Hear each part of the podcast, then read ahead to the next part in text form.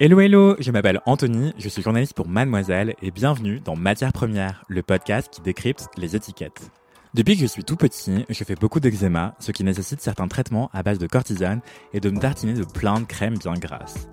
Il y a une crème corps très connue qui contient trois ingrédients principaux, à savoir la glycérine, la vaseline et la paraffine liquide.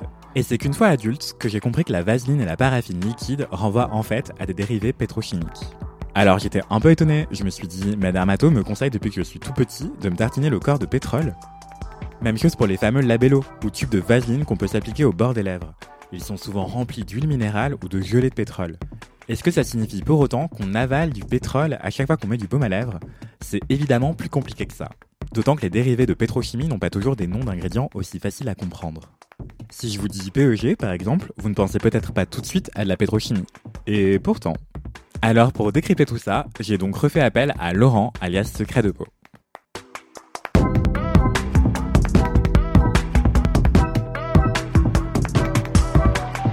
Alors bonjour à tout le monde, moi c'est Laurent, je suis le fondateur de Secret de peau, qui est un compte spécialisé dans le skincare sur Instagram et TikTok.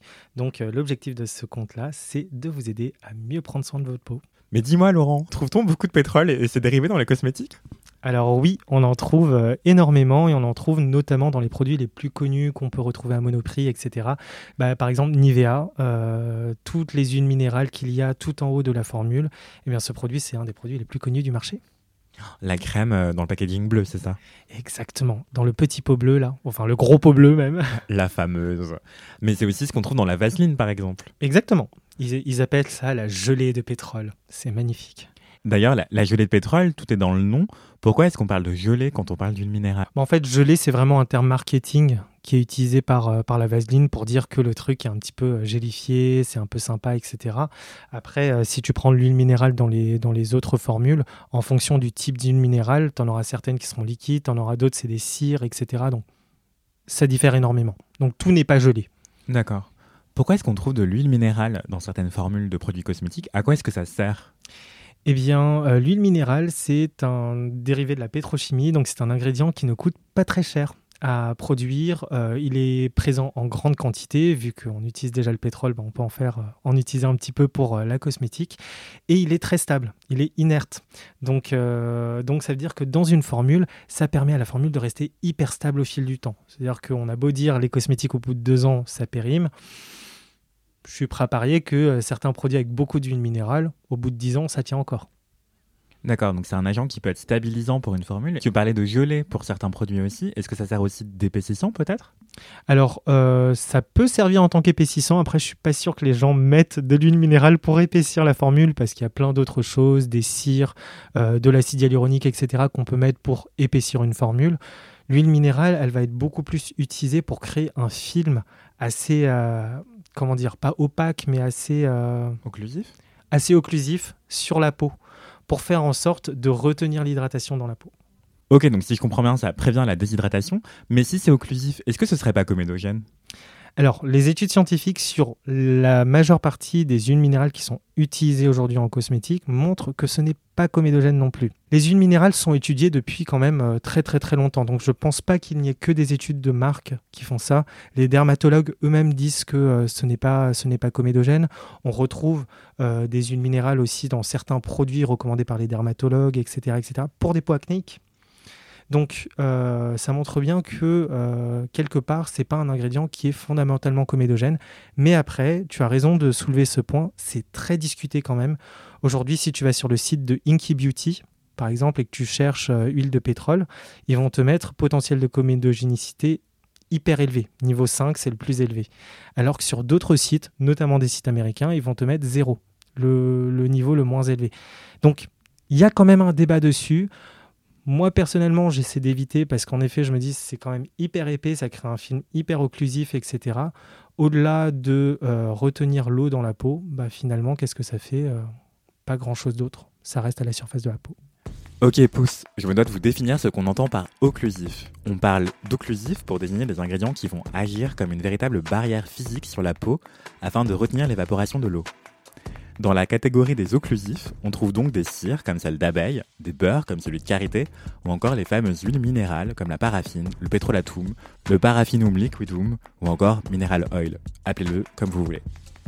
Maintenant que vous avez compris ce qu'on entend par occlusif, on reprend. Ça n'a pas, on va dire, une action sur les cellules de la peau, à l'intérieur de la peau, et cetera. Ça, vraiment, ça va vraiment rester à la surface. C'est comme si on se disait, euh, je mets un film plastique à la surface de la peau, hop, là, il n'y a plus de déshydratation. Oui, ça conserve.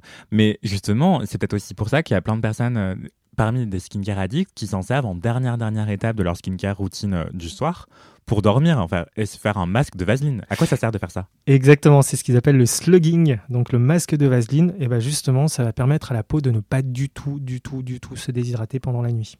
Donc c'est pour ça qu'ils le font. Et en général, en plus de, euh, de cet effet euh, réhydratant, bah, avoir un petit peu d'huile de pétrole sur la peau, ça peut donner un effet un petit peu, euh, comment dire, émollient. Tu vois, genre ta peau est un peu plus peau de bébé, elle est un peu moins sèche, et cetera. Donc c'est vrai que quand tu te réveilles, bah, c'est plutôt pas mal. Après, honnêtement, moi, c'est une pratique que je ne ferai jamais, personnellement. J'ai vraiment peur que ça me bouche quand même un petit peu les pores, parce que vu la quantité de, de, d'huile de pétrole qu'il y a dessus, là, c'est, c'est pire qu'un film plastique, quoi. Ok, pouce, c'est ce qu'on appelle un effet comédogène, ou alors un ingrédient comédogène. Ça désigne justement un produit ou un ingrédient qui favoriserait la formation de boutons, qu'on appelle dans le jargon des comédons. Si Laurent parle de film plastique, c'est non seulement parce qu'on parle d'un dérivé pétrochimique, mais aussi parce que, à trop forte dose, ça peut effectivement devenir trop occlusif. Attention, on ne dit pas que la seule présence d'un ingrédient suspecté d'être comédogène provoquera des boutons blancs et points noirs à tout le monde, mais plutôt qu'une grande quantité peut effectivement en favoriser le développement si votre peau y est particulièrement sujette. Si vous avez une peau jeune à problème ou une peau grasse qui fait souvent des boutons, oui, il vaut mieux éviter les ingrédients suspectés d'être comédogènes, comme de l'huile minérale. Mais si vous avez une peau normale ou sèche ou mixte, l'huile minérale ne devrait pas vous poser de problème, comme nous l'explique maintenant Laurent. En fait, si tu as une peau qui est hyper sèche, qui, euh, c'est-à-dire, ça, ça veut dire quoi une peau sèche ? Ça veut dire qu'elle ne produit pas assez de sébum pour se défendre. Le sébum, c'est le gras qui est produit par notre peau naturellement pour la défendre de la déshydratation, pour la défendre des attaquants extérieurs, de la pollution, et cetera. Si la peau sèche, elle n'a pas ce sébum pour se défendre, qu'est-ce qui se passe ? Elle va tirailler énormément parce qu'il va y avoir plein de trucs qui vont pénétrer dans sa peau et ça va créer des rougeurs, et cetera. Donc, quand on met une huile de pétrole sur une peau sèche, c'est le nirvana.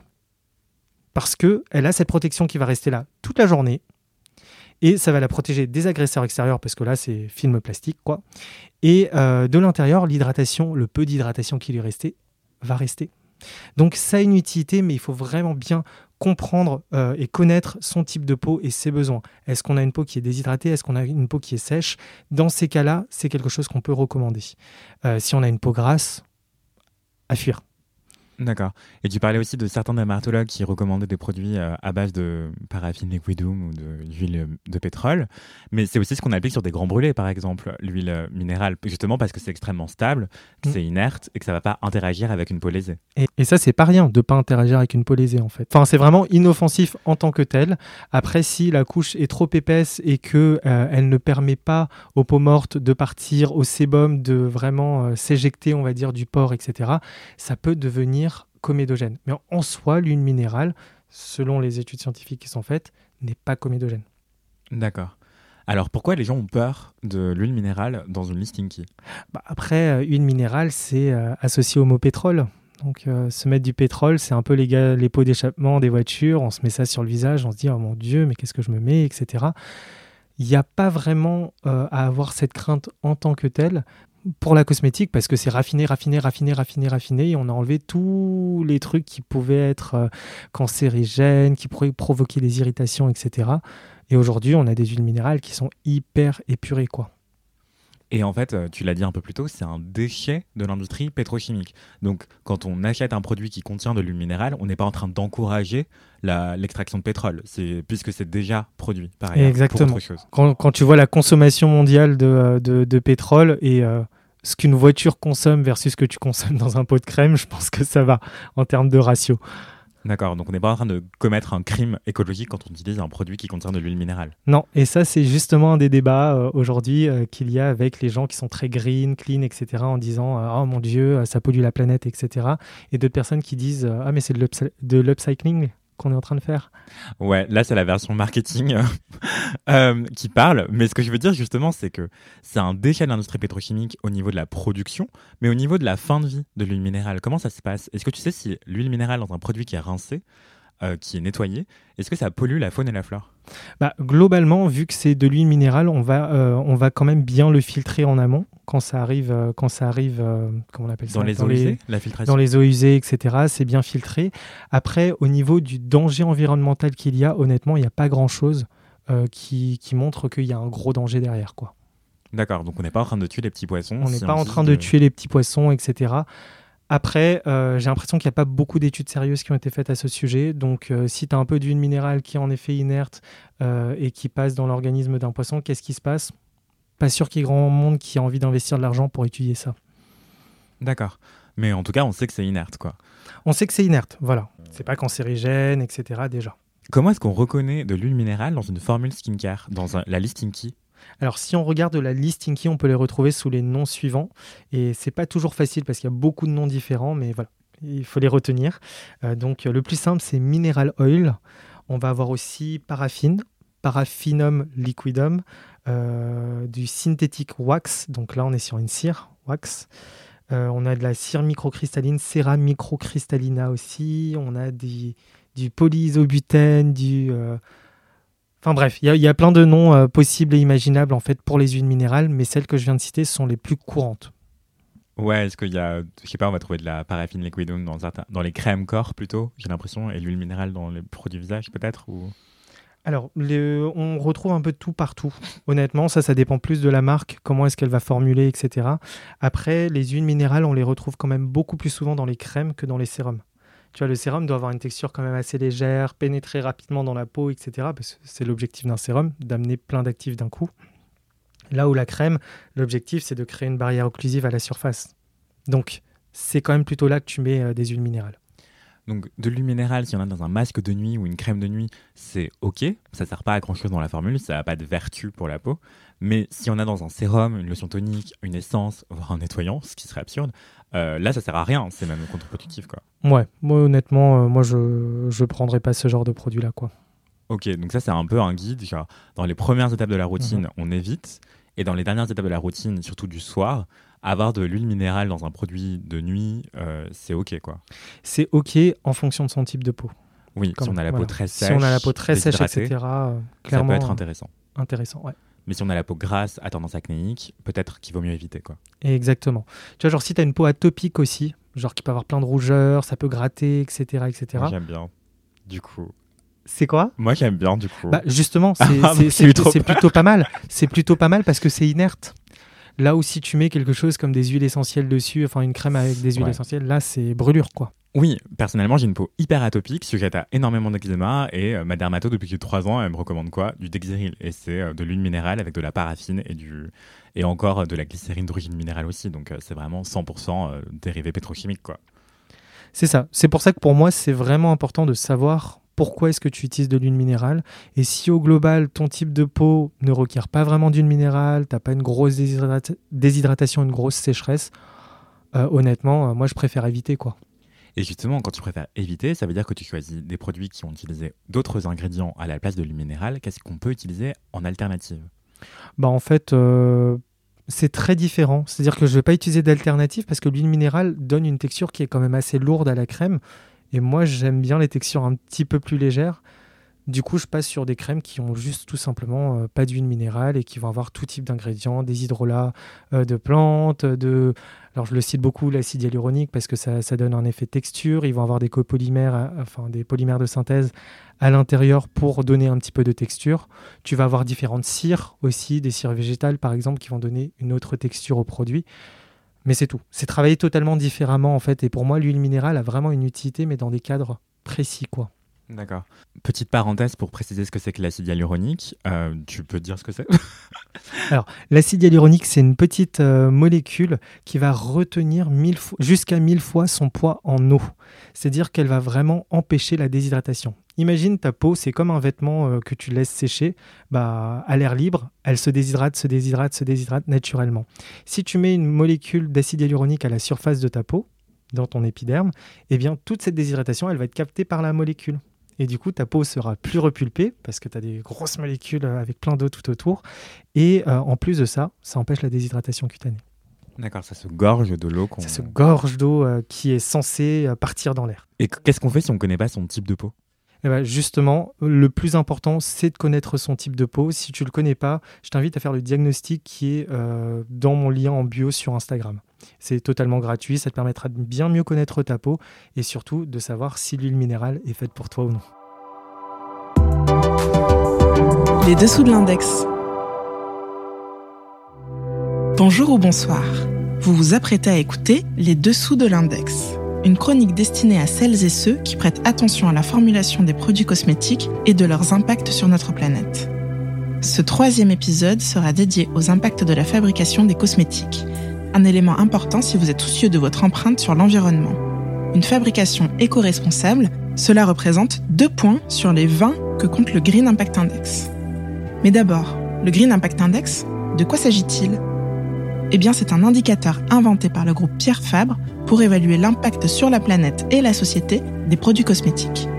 Le score de chaque produit est d'abord obtenu à partir de vingt critères environnementaux et sociaux, puis résumé en une seule lettre, A, B, C ou D. Pour évaluer l'impact de la fabrication, trois critères sont mesurés. En premier lieu, Pierre Fabre vérifie que toutes les bonnes pratiques environnementales sont respectées sur le site de fabrication du produit. Ensuite, que l'actif végétal est obtenu à partir d'un procédé d'extraction de la plante réalisé sans solvant pétrochimique. Quant au troisième critère, il s'agit de la culture de la plante dont est extrait l'actif végétal. Pierre Fabre privilégie le bio pour toutes ces cultures ou s'assure à minima qu'elles n'utilisent pas de traitement phytosanitaire. Pour s'en assurer, une grande partie de la culture des plantes utilisée par les marques de Pierre Fabre est encadrée par les agronomes du groupe, sur cent quatre-vingts hectares de champs cultivés en agriculture biologique dans le sud-ouest de la France. J'espère vous en avoir appris davantage sur la fabrication des produits cosmétiques. J'espère aussi que vous aurez envie d'en savoir plus sur le Green Impact Index. Vous pouvez le retrouver sur les fiches produits des sites web d'Eau Thermale Aven, de Ducray, de Nature Active ou encore d'Aderma. La méthodologie de l'index est validée par AFNOR Certification, un organisme chargé de vérifier que les entreprises ne nous racontent pas de blabla. Voilà qui devrait permettre à chacune et chacun de choisir ses produits en toute connaissance de cause, en accord avec ses convictions et de consommer de manière plus responsable. Ma chronique est terminée. Je vous laisse reprendre le cours de votre vie plus instruit. À très bientôt. Les dessous de l'index.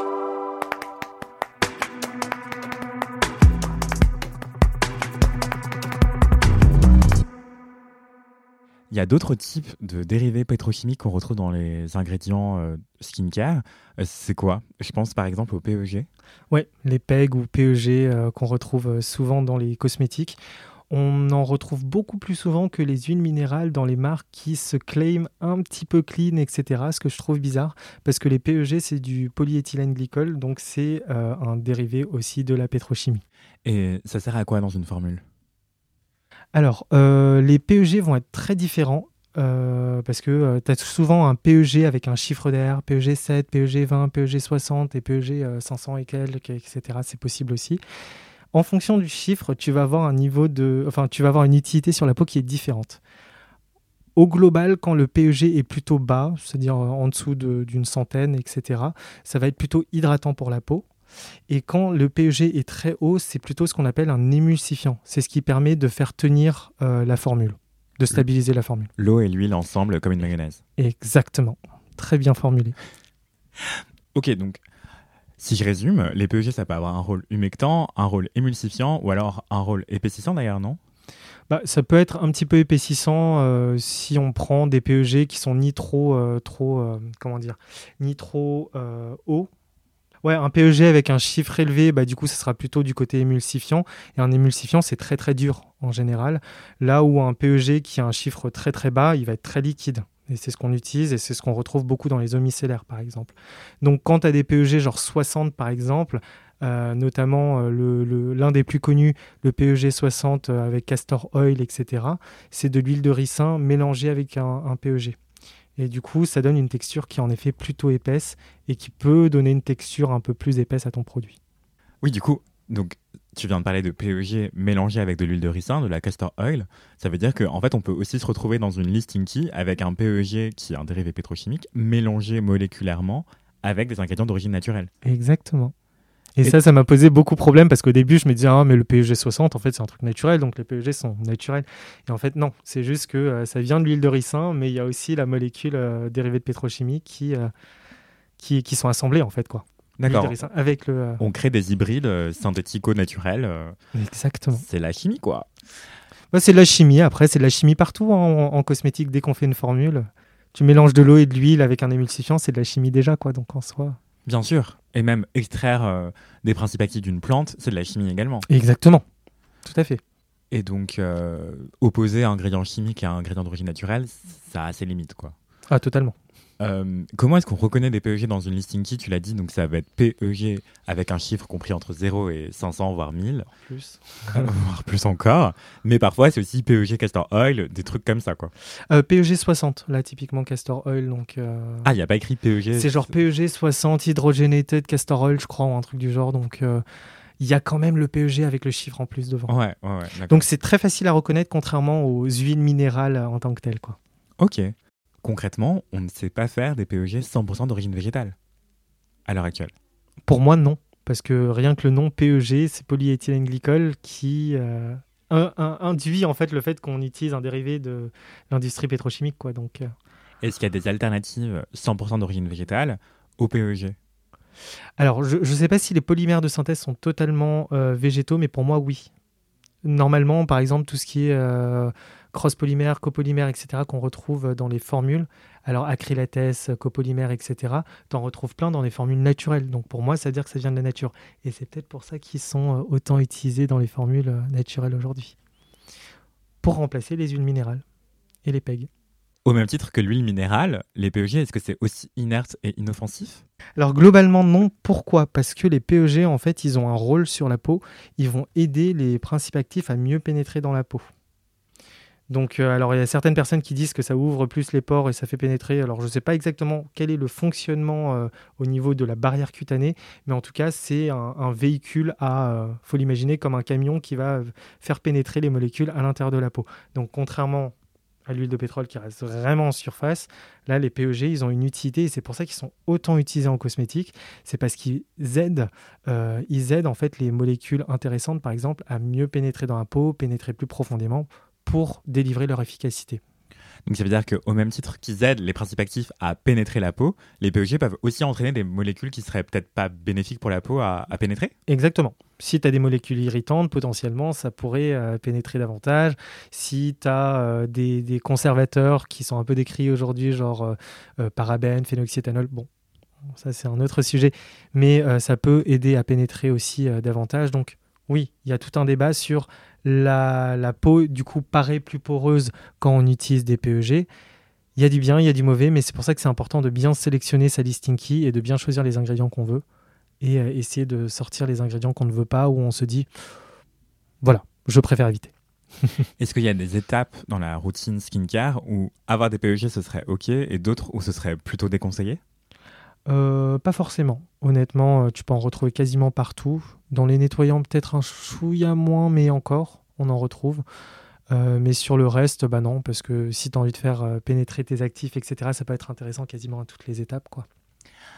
Du coup, c'est pas tant les P E G qu'il faut fuir dans une formule, dans une liste Inkey, mais euh, ce qui pourrait l'accompagner, qui serait pas bénéfique pour la peau, comme par exemple des molécules irritantes, euh, si vous êtes sensible aux huiles essentielles et, et leurs dérivés, comme linalol ou... Linalol, euh, coumarin, citronellol, et cetera. Ok, donc c'est pas les P E G en tant que tels dans une liste Inkey qu'il faut fuir, c'est plutôt les ingrédients potentiellement irritants pour votre peau à vous. Par exemple, peut-être que vous êtes sensible aux huiles essentielles, et dans ce cas-là, il vaut mieux choisir une formule qui aurait peut-être des P E G, mais surtout pas de dérivés d'huiles essentielles. Exactement, il faut vraiment comprendre ce dont ta peau a besoin avant tout, euh, plutôt que de se dire « Ah mon Dieu, ces trucs-là sont horribles, euh, et cetera » Après, les P E G, c'est encore un choix. C'est de la dérivée de pétrochimie. Certaines personnes se disent « Je ne veux pas toucher à ça ». Mais ça, c'est un choix personnel après. D'accord. Donc ouais, les P E G en tant que tels ne sont pas irritants. C'est juste, s'il y a d'autres ingrédients irritants dans la formule, bah là, ça va les véhiculer aussi dans, dans la peau. Exactement. Du coup, P E G, au même titre que l'huile minérale, puisque c'est dérivé de l'industrie pétrochimique, c'est-à-dire qu'on ne peut pas en trouver en cosmétique bio ? Non. ils sont pas acceptés dans la cosmétique bio euh, aujourd'hui. Et comment est-ce qu'on produit des P E G ? Aujourd'hui, ils sont produits par des industries qui sont vraiment spécialisées en la matière. Et euh, c'est aussi là où ils sont décriés, c'est que pendant leur production, ils vont lâcher des molécules qui sont cancérigènes.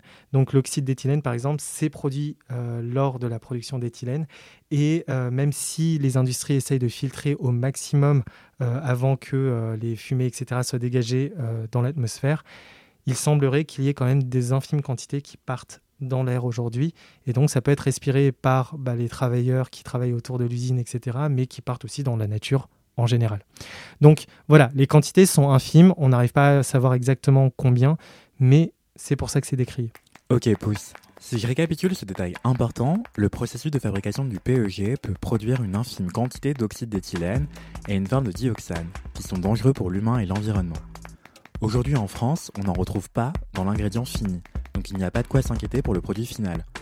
En revanche, on peut regretter que le processus de production de cet ingrédient soit relativement néfaste, et donc vouloir éviter ce composant par exemple. Et comment est-ce que ça se dégrade les P E G ? euh, bah, Ça va être comme les huiles minérales, hein. On va être sur, euh, sur, le, sur le même fonctionnement, euh, ça part dans la nature et euh, petit à petit ça, ça va se dégrader avec la nature. On, je ne sais pas exactement parce qu'il y a tellement de P E G différents avec des poids euh, différents, et cetera. Il faudrait voir comment est-ce que ça se dégrade exactement, mais je, là, je ne saurais pas, euh, enfin, je saurais pas te dire exactement quel est le processus de dégradation de ces P E G-là en cosmétique, quoi. Mais comme l'huile minérale, du coup, ce n'est pas biodégradable, ça ne se dégrade pas avec les, mo- les bactéries, ça met juste beaucoup plus de temps à se dégrader, mmh, mmh. quoi. Mais c'est inerte. Euh... D'où leur stabilité et le côté inerte. D'accord. En fait, est-ce que tu crois que les gens font l'amalgame entre huile minérale, P E G et plastique, en fait, dans les cosmétiques ? Alors, je pense qu'il y a beaucoup plus, plus de chances que ça arrive avec une bouteille d'eau en plastique qu'on consomme et qui finit par faire des microplastiques, et cetera, que euh, du silicone qui est déjà, tu vois, genre hyper, euh, hyper, euh, comment dire, hyper dilué dans l'eau, nettoyé, et cetera. À part si tu vas à la mer et que tu prends une crème solaire et que là, tu lâches des silicones, il y en a un petit peu plus. Mais tu vois, par rapport à une bouteille d'eau qui a une quantité de plastique phénoménale en comparaison, c'est pas la même chose, quoi. Mais c'est vrai que euh, quand tu dis euh, silicone, par exemple, bah, t'imagines euh, le sein avec euh, le, la grosse boule de silicone à l'intérieur. Et là, tu te dis « Oh mon Dieu, c'est du plastique !» Mais, euh, mais non, ce n'est pas, c'est pas, c'est pas, c'est pas la même chose. Et pour moi, c'est pas quelque chose qui soit, qui est vraiment comparable du coup. Pour essayer d'éviter les huiles minérales, et cetera, on invente de nouvelles molécules et euh, certaines personnes te disent, par exemple, que les polymères de synthèse, bah ça, euh, c'est un, c'est une sorte de plastique plus ou moins quoi. Mais qu'est-ce que c'est les polymères de synthèse ? Bah alors, ça, ça, ça va énormément dépendre. Je t'avoue que je n'ai pas énormément de recul dessus. Mais en gros, c'est des nouvelles molécules qui sont créées et qui permettent de euh, créer de la texture et de remplir un petit peu euh, ta formule, quoi, finalement. Donc, ils n'ont pas forcément une utilité qui est beaucoup, beaucoup plus, plus grosse. Mais euh, ce n'est pas une huile minérale. Okay. Et malheureusement, bah, vu que la Clean Beauty tape sur l'huile minérale, les gens essaient de trouver d'autres alternatives. Et il euh, y a des marques, quelques rares marques qui essayent de se libérer aussi des, des, des polymères de synthèse, et cetera. Et toutes les autres, bah, elles se disent bah, « moi, je mets des polymères de synthèse parce que sur Yuka, c'est noté euh, en vert ». Alors qu'on n'a aucun recul dessus. Voilà, voilà. Ok. On sait que la production de P E G est extrêmement polluante et qu'elle libère une infime quantité de particules cancérigènes. Mais, euh, et c'est pour ça que les marques de Clean Beauty tapent sur ce genre d'ingrédients. Euh, mais il y a aussi un enjeu marketing derrière tout ça, non ? Bah alors, elle tape pas uniquement sur le fait que ça en relâche dans, euh, dans l'environnement, et cetera. À un moment, il y a beaucoup de marques qui se sont saisies du sujet en se disant « Ah bah, certaines industries raffinent pas hyper bien. » Et du coup, carrément, dans le P E G, tu te retrouves avec certaines de ces molécules cancérigènes. La réalité, en tout cas moi, de ce que j'en comprends, c'est que bon, la plupart des industries avec qui on travaille aujourd'hui font bien leur travail. On est quand même en France, en Europe, avec euh, des, des, des, des gens qui sont vraiment euh, hyper capés sur la formulation cosmétique pour euh, savoir que ces ingrédients-là sont euh, plus ou moins inoffensifs. Donc c'est ce que tu disais, il y a un vrai champ de bataille aussi marketing. La marque euh, Clean, Green, qui va dire « Ah, regardez les méchants loups, et cetera. Euh, y a des risques, faites attention. » C'est ce qu'on appelle le marketing de la peur. Et je t'avoue que moi, j'aime pas trop ça parce que bah, tu fais peur aux gens, mais tu dis pas ce qu'il y a dans tes produits derrière. Tu dis juste que moi, mes produits sont sans ça. Bah ouais, mais bon, ça serait bien de savoir si le produit pénètre bien, s'il y a des molécules actives, et cetera et cetera. Donc, euh, c'est pour ça que c'est un vrai champ de bataille marketing.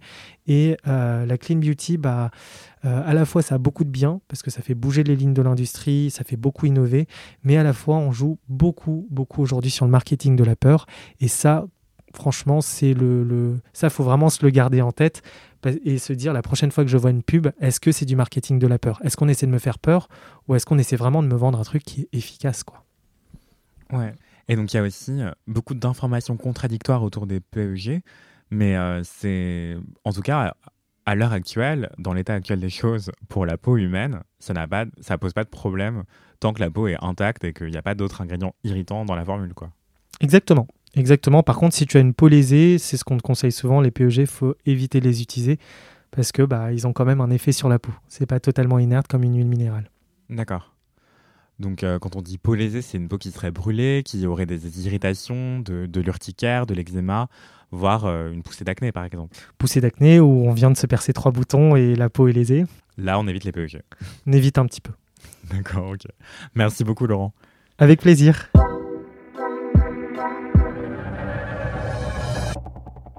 Si je récapitule, on peut retrouver différents dérivés pétrochimiques dans le skincare. Les plus facilement reconnaissables comme tels, dans la liste Inkey, sont la paraffine, le petrolatum, le paraffinum liquidum, le mineral oil ou encore la synthetic wax. Et ce sont des coproduits de l'industrie pétrolière, pour ne pas dire un déchet, donc on ne produit pas exprès davantage de pétrole pour fabriquer du skincare, rassurez-vous. Pour les peaux grasses et sujettes aux imperfections, c'est un ingrédient dont on peut largement se passer. En revanche, pour les peaux sèches, sensibles et réactives ou atopiques, la paraffine et compagnie peuvent être des ingrédients super intéressants qui vont bien protéger la peau, avec un effet barrière presque réconfortant. Les P E G sont aussi un dérivé pétrochimique, et leur production a fait polémique il y a quelques années parce que certains fabricants les purifiaient mal, si bien qu'on pouvait se retrouver avec un ingrédient final contenant des traces de molécules cancérigènes, que sont l'oxyde d'éthylène et une forme de dioxane. Mais ça, c'est de l'histoire ancienne, il n'y a plus ce genre de risque aujourd'hui en France. Toujours est-il que la fabrication de P E G dans l'usine dégage une infime quantité de ces molécules problématiques dans la nature, ce qui est à prendre en considération. Merci beaucoup à Laurent Pan, alias Secret de peau sur TikTok et Instagram, pour son éclairage sur les silicones en produits de soins de la peau. Dans le prochain épisode de Matières Premières, on abordera la fâcheuse question des sels d'aluminium en matière de déodorant et d'antitranspirant. Et spoiler alert, si vous pensez que la pierre d'Alain était une super alternative aux méchants sels d'aluminium, vous faites sûrement une petite erreur.